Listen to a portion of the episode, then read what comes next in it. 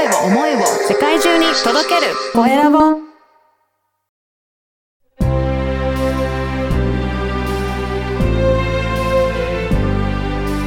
経営者の志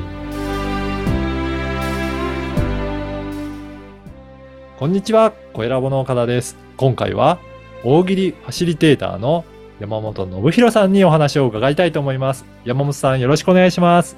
はい、よろしくお願いします。えー大喜利ファシリテーターという仕事をしています。N アライアンス株式会社の山本信弘です。よろしくお願いしはいます。、お願いします。この大喜利ファシリテーターという名前がすごく興味深いんですが、どどんなことされていらっしゃるんですか？あ、はい、ありがとうございます。はいあの、ち、ちなみにあの、岡田さんはあの、うん大喜利って言われたら、最初にどんなことを思い浮かべますか、あのー、商店とかでなんかやってる大喜利かなって思うんですはい、けど。はい、ありがとうございます。はい。あの、まさにそれです。おあの、お昼のあの、落語家さんが出てる商店っていう番組で、座布団を取り合うために、こう、お題に対してうまいことを言い合ってたりとか、はい。あとはそのお笑い芸人さんたちがお笑い番組の中で、こうん。う、トーナメントで戦ってたりとかする、あの、お題が出て、はいそれに対してユーモアを言ったり、おうんあの、複雑な発想をしたりして競うっていう、あの言葉遊び。はい。お題にボケる言葉遊び、大喜利っていうものを、一般の人に楽しんでもらうために、はいあの、企業研修であるとか、学校の授業であるとか、うん地域のイベントなんかに、うんお題にボケる大喜利体験をお届けするっていう仕事をしています。そうなんだ。いや、これ、企業が取り入れた時って、あ、はい。どんな感じで活用できるのかなっていうのがまだイメージつかないんですけど。あ、はい。そうですね。はいあの、企業、企業さんで研修としてやらせていただくときには、はい。あの、コミュニケーションを、あの、お助けする、コミュニケーションの後押しをするためのうんプログラムと、まあ、うんスキルアップのプログラムと半々ぐらいで導入されてるけれども、うんこう、例えば、えーコミュニケーションの場合は、あの、年の差があるチームの中で、うんあんまりコミュニケーションがうまくいってない社員さんたちの相互理解をするために、はい。共通のお題に対して、うん。あの、思いついたことをシェアしてみようっていう言葉のワークをしたりであるとか、あとは、その、初めて会った、その内定式の後の新入社員の横のつながりを作る研修なんかで、うん。こう、共通のお題で言葉遊びをして、面白いことを探してみようみたいな体験の中で、あの、あ、真面目そうだけど、こんな面白いこと、くだらないこと言えるんだ、うん、うん、うん。あの、こんなの大丈夫かな？こんなの出してもっていう言葉にみんなが笑ってくれたりする体験を通して、はい。一緒に共通の課題、あ、お題って共通の課題なんですね。うん共通の課題に取り組んで、一緒にお互いに笑顔を作り合えたっていう体験を通して、相互理解を深めたりするみたいな研修をさせていただいたり、はい。はいあとはその、あの、面白を探すプロセスっていうのを、うん、うん。僕全部メソッド化していて、うん。あの、大喜利メソッドっていう言葉で登録商標を取ってるんですけど、はい。あの、お題にボケるときにどういう風にすると人は笑顔になりやすいみたいなのをちょっと科学的に心理学であるとか言語学で分析してあって、はい。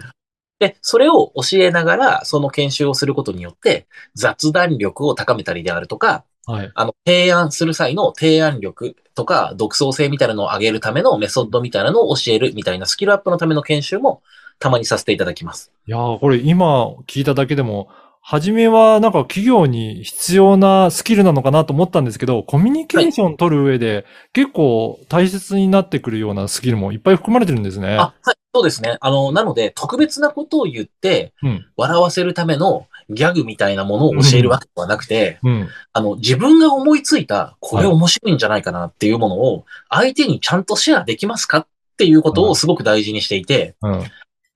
共通のお題に取り組んでるうちは、上司も部下も、初めて会った人もベテランさんも、共通の課題のことを考えてる。はい。同じお題のことを考えてる中で、自分が最初に思いつくことと、うん他の人が思いつくことは違うかもしれないし、うん同じかも。。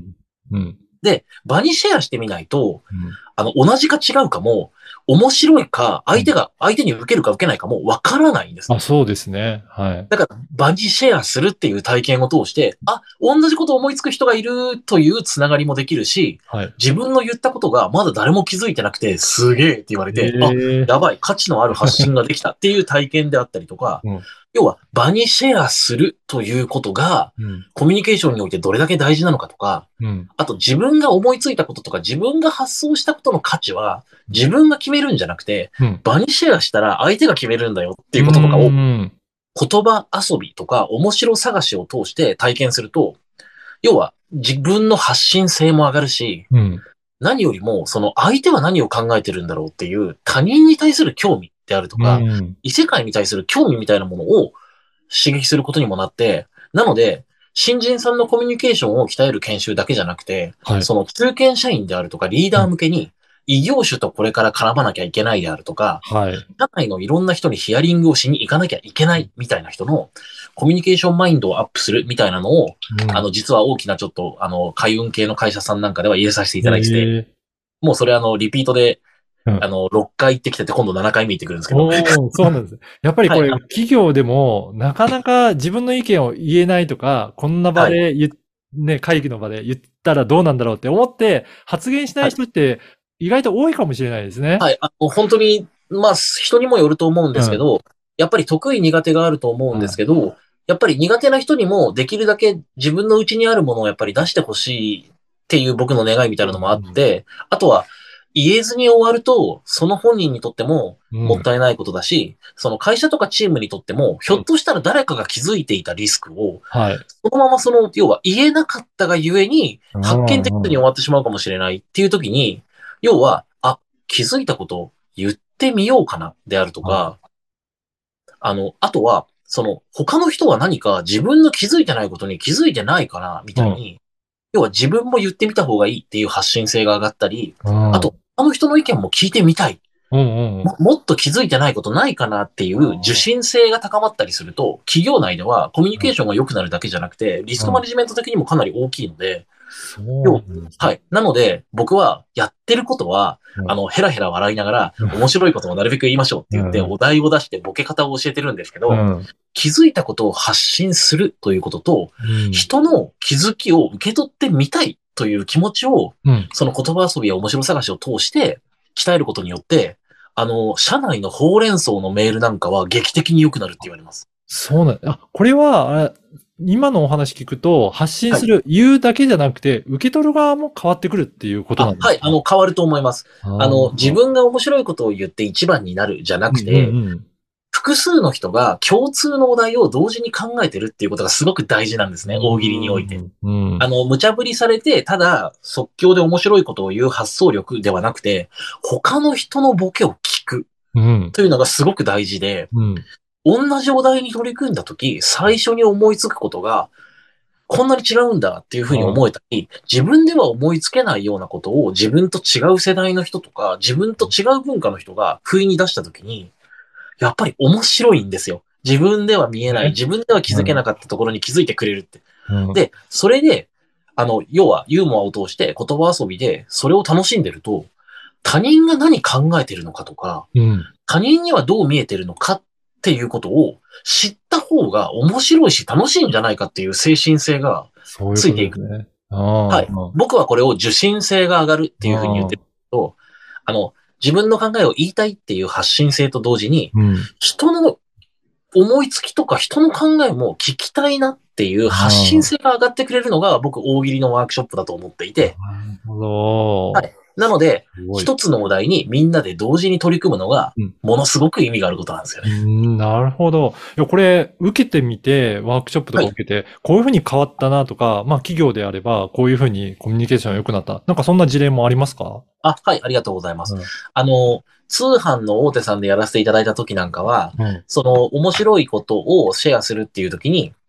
あの、やっぱり、ば、これ、なんていうのかな、番組作りであるとか、そ、の通販のその伝え方みたいなのにすごく参考になる面白の作り方だっていうスキルの部分をお褒めいただいたこともあるんですけど、マインドの部分においては、はい。あの、面白いことを言えるようになったというよりは、うん。自分の思いとか考えを人に伝えられる、その頻度が上がったというか、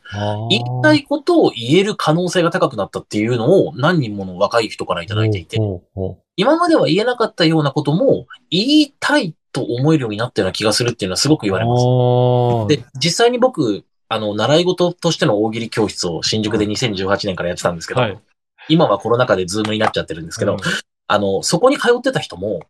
面白いことも言えるようになったけど、何より自分の気持ちを伝えられるようになったって言ってるんですよね。すごいですね、ことですね、これは。うんはい。あの、要は、まあ、ゲームを通してうん自分が思いついたことを、これ面白いですかっていうのを場にシェアすることに慣れたので、はい。要は日常生活とか仕事の中で感じたことを、これってこうじゃないですかっていうふうに、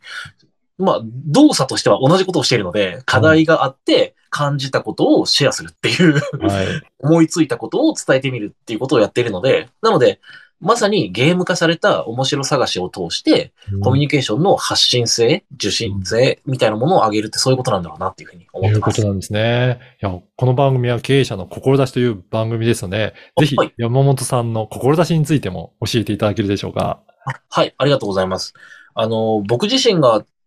実は僕自身の幼少期の体験からこれ来てるんですけど、あの、僕は世の中もっと、要は自分の思いであるとか、自分の考えみたいなのをより伝えられる人が一人でも多くなってほしいし、うん。人の思いや考えを受け止められる人とか、ちゃんと聞いてあげられる受け手の人もより多くなってほしいと思ってて、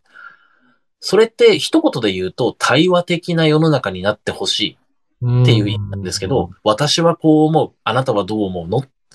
ていうのが、なんか余計なこと言うなであるとか、出る杭を打たれるっていうし、しゃ出る杭は打たれるっていう社会ではなくて、私はこう思うんだがもっと飛び交う物言える人の社会を作りたいと思っているんです。うん。で、例えば、まあ、変化が激しい社会で、まあ、企業とかチームもどんどん変わっていかなきゃいけないときに、このまんまでいいの？こう思うんだけど、これじゃダメじゃない？っていうのも、言えないよりも言えた方がいいし、うんそういう余計なことを言う人間が叩かれるんじゃなくて、うんあ、そういうふうに思ってたんだ。面白いなっていうふうに、うんそれを面白がる人が増えてほしい。だから、要は、面白探しを通して発信、受信を鍛えたいっていうのはそこなんですけど、面白がれればみんなそうなってくれるかなと思ったんですけど、実は僕、その、中学校ぐらいの時からですね、引きこもりで不登校で学校に行ってなかったんですよ。そうなんですね。はい。で、その、僕自身が昔から思ったこととか感じたことを、とにかく周りにシェアしたい人だったんですね。うん、うん。それ、これはこう思います。あれはああ思います。で、皆さんはどう思いますかっていうのも聞きたい人だったんですよ。うんだから、あの、対話の変態みたいな子供だったんですよ。はい。で、僕、中学時代にちょっとあの、クラスの中でそれでうまくいかなくなっちゃって、あ その、なんていうのかな。あの、余計なことを言っちゃうんですよ。そういうことをされるとすごく嫌な気分になるんだけど、周りのみんなはどう思うんだろうね、みたいな生意気なことを言っちゃう。ーはい、はい。で、それで、こう、なんか人間関係がうまくいかなくなって、こういけなくなっちゃったんですけど、でもなんか、要は、その時先生とかに相談しても、うん。なんか、先生がどう思うかとか、僕がどういうふうに感じているかみたいなののコミュニケーションが全然うまくいかなかったんですうね。ん。はい。だから、みんなは一人一人のみんな、一人一人それぞれにどう思ってるんだろうっていうのを、うんなんで誰も教えてくれないんだろうっていうのがすごく悲しくて、学校に行くのをやめちゃったんですけど、はい。だから僕多分少年時代の自分に向かって、うん。まあ、コンプレックスでやってるって言ってしまえばそうなんですけど、なんか、もっと、私はこう思います。あなたはどう思うの？っていう発信する人、受信する人っていうのが世の中に一人でも増えたら、なんかそういうコミュニケーションでうまくいかずに、うん。何か例えば青春をちょっと無駄に失ってしまったり、その本当は能力があるのに、はいその会社でうまくいかなかったりするような人を減らせるんじゃないかというか、昔の少年時代の僕みたいな人が、もっとその学校とか地域社会にいてもいいんじゃないかみたいに、物言える人が、その潰されないとか、はい。省かれない世の中を作りたいんですよ。うんその余計なこと言うんじゃねえって言うんじゃなく、はい。その、そんなこと言ってくれるお前面白いなっていう世の中をどんどん作る。それは僕のわがままなんですけど、物言える人が潰されない社会を作ることが多分ダイバーシティの推進にもなるし、そうです企業はい、企業においてもその変化の激しい社会の中で、どんどん意見言ってもらって、うんその意見も面白がって、うん。だからその僕は大喜利ワークショップ、お題にボケる言葉遊びを通してこれを推進してるわけなんですけど、うん。他の方法でそういう世の中を目指してる人もいっぱいいると思います。うん。うん。でも僕はそのユーモアと大喜利っていう言葉遊びを通して、えー物言える人、これ面白くない？って言える人をどんどん振って、それ面白いじゃんみたいに、うん人の意見や人の考えにもっともっと興味がある。もっともっと人の意見を聞きたいっていう聞き手、受け手も育てるっていうのを、僕はその大喜利活用を通してやっていきたいというふうに思ってます。いやー、そういった世の中になっていくと、本当になんかどんどんどんどん活性化していきそうで、なんか楽しみですね。そうですね。僕は、僕自身が面白く生きたいので、うんだから、たくさんの人が、あの、はい今日の、もちろん岡田さんも含めなんですけど、はい。他のたくさんの人が何を見て何を感じてどう思ったのかが聞きたいんですよ。いやだからいろんな人と話したいし、僕の考えも聞いてほしい。でう、んみんなの考えも聞きたいので、もっともっとどんどんお題とか出していって、うん。さあ思いついたことをシェアしてくださいっていう、この言葉遊びのワークをこれからもどんどんやっていきたいと思いいいま。ですすね。いや、これ、あれですかね、この大喜利のワークショップっていうのははい体験することもできるんですかね？はい、ありがとうございます。うんあの、企業とか学校の授業でどのような大喜利ワークショップをやっているかっていうのを、うん。あの、実は第2、第4木曜日の夜に、はい。ズームで一般向けに開講してるんですね、お体験そうなん。ですね。はい。はい。なので、ちょっと、あの、夜遅い時間なんですけど、うんちょっと言葉遊びして、ちょっと頭の体操をした後お休みいただくためにですね、はいあの、第2、第4木曜日に時間がある方は、興味のある方は、あの、大喜利ワークショップの体験講座、ひな鳥オンラインというのをやっておりますので、はい。はい。あの、よろしければ URL などを共有をしていただけると、大変助かります。はい。あの、このポッドキャストの説明欄に URL を掲載させていただきますので、ございます。ぜひ、今日の話を聞いて、興味ある方はね、はい、申し込んで1いただければ回からでも実際に企業でどんなことやってんだろうっていうのを、うんあの部分的に体験できる内容になっておりますので、はい。やることは言葉遊びとかお題にボケるだけなんですけど、うん。あどういう効果があるんだろうっていうのをぜひ体験しにね来ていただけると嬉しいです。ね。まずは体験いただくことがいいと思うので、ぜひ。あありがとうございますはい。申し込んでいただけたらと思います。あはい、あの、見るだけとかでも全然、あの、見学だけでも全然歓迎なので、は面白いこと1個言わないと帰れないとかそういうのないい。じゃないね。はい。然じゃあ気軽に参加いただけるといいですね。全然見るだけでも大丈夫です。はい、わかりました。は今日は大喜利ファシリテーターの山本信弘さんにお話を伺いました。山本さんどうもありがとうございました。ありがとうございました。